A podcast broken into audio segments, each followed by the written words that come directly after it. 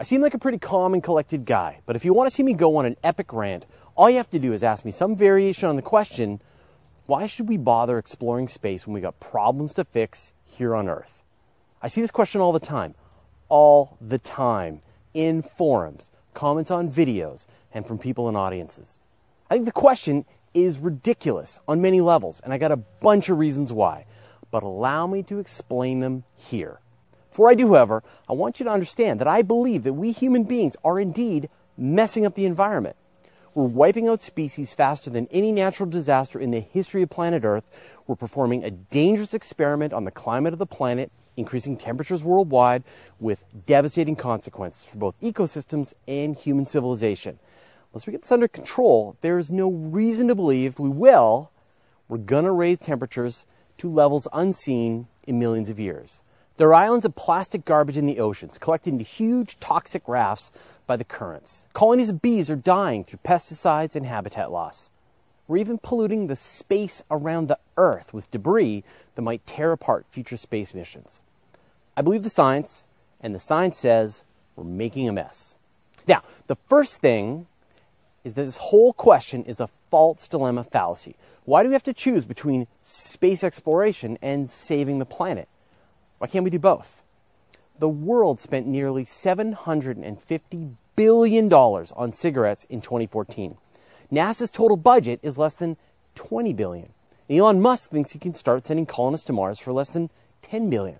So how about the whole world stop smoking and we spend 20 billion on colonizing Mars and the other 730 billion on renewable fuels and cleaning up our negative impact on the environment, reducing poverty and giving people access to clean water. Americans spend 27 billion on takeout pizza. Now don't get me wrong, pizza's great, and I'd be willing to forego pizza if it meant a vibrant and healthy industry of space exploration.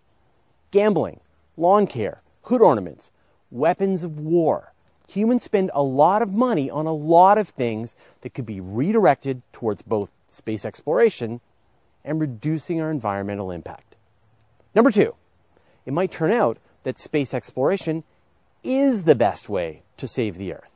And I totally agree with Blue Origin's Jeff Bezos when he says that we already know that the Earth is the best place in the solar system. Let's keep it that way. Mars might be a fascinating place to visit and an adventure to colonize, but I want to swim in rivers, walk in forests, watch birds, sail in the ocean.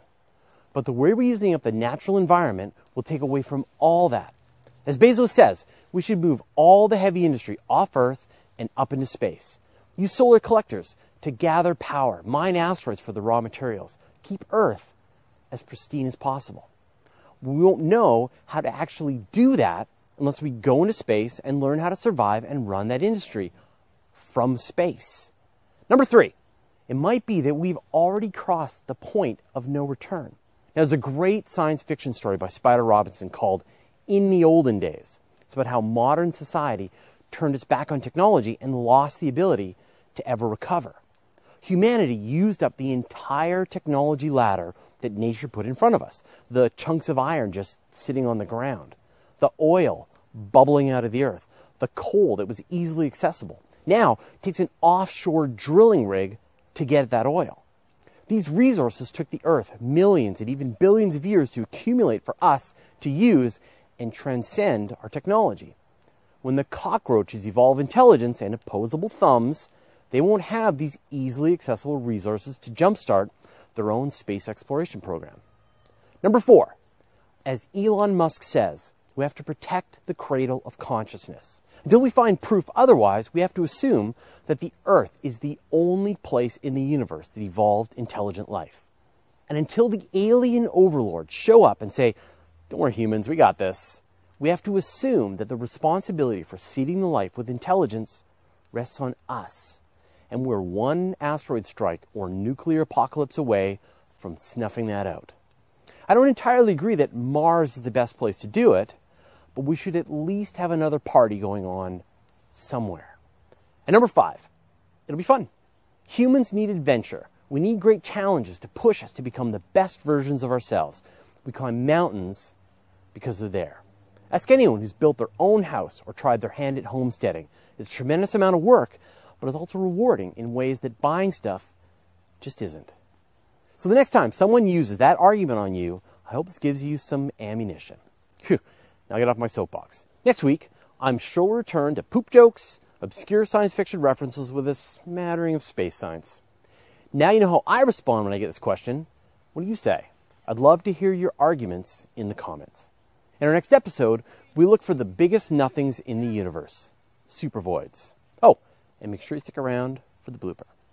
A big thanks to Frederick Crow, AS, Margot Robinson, and the rest of the 618 patrons for their generous support. If you love what we're doing and you want to help out, head on over to patreon.com slash universe today. And until the alien overloads show up and say, I want to say that again. The alien overlords. Overlords.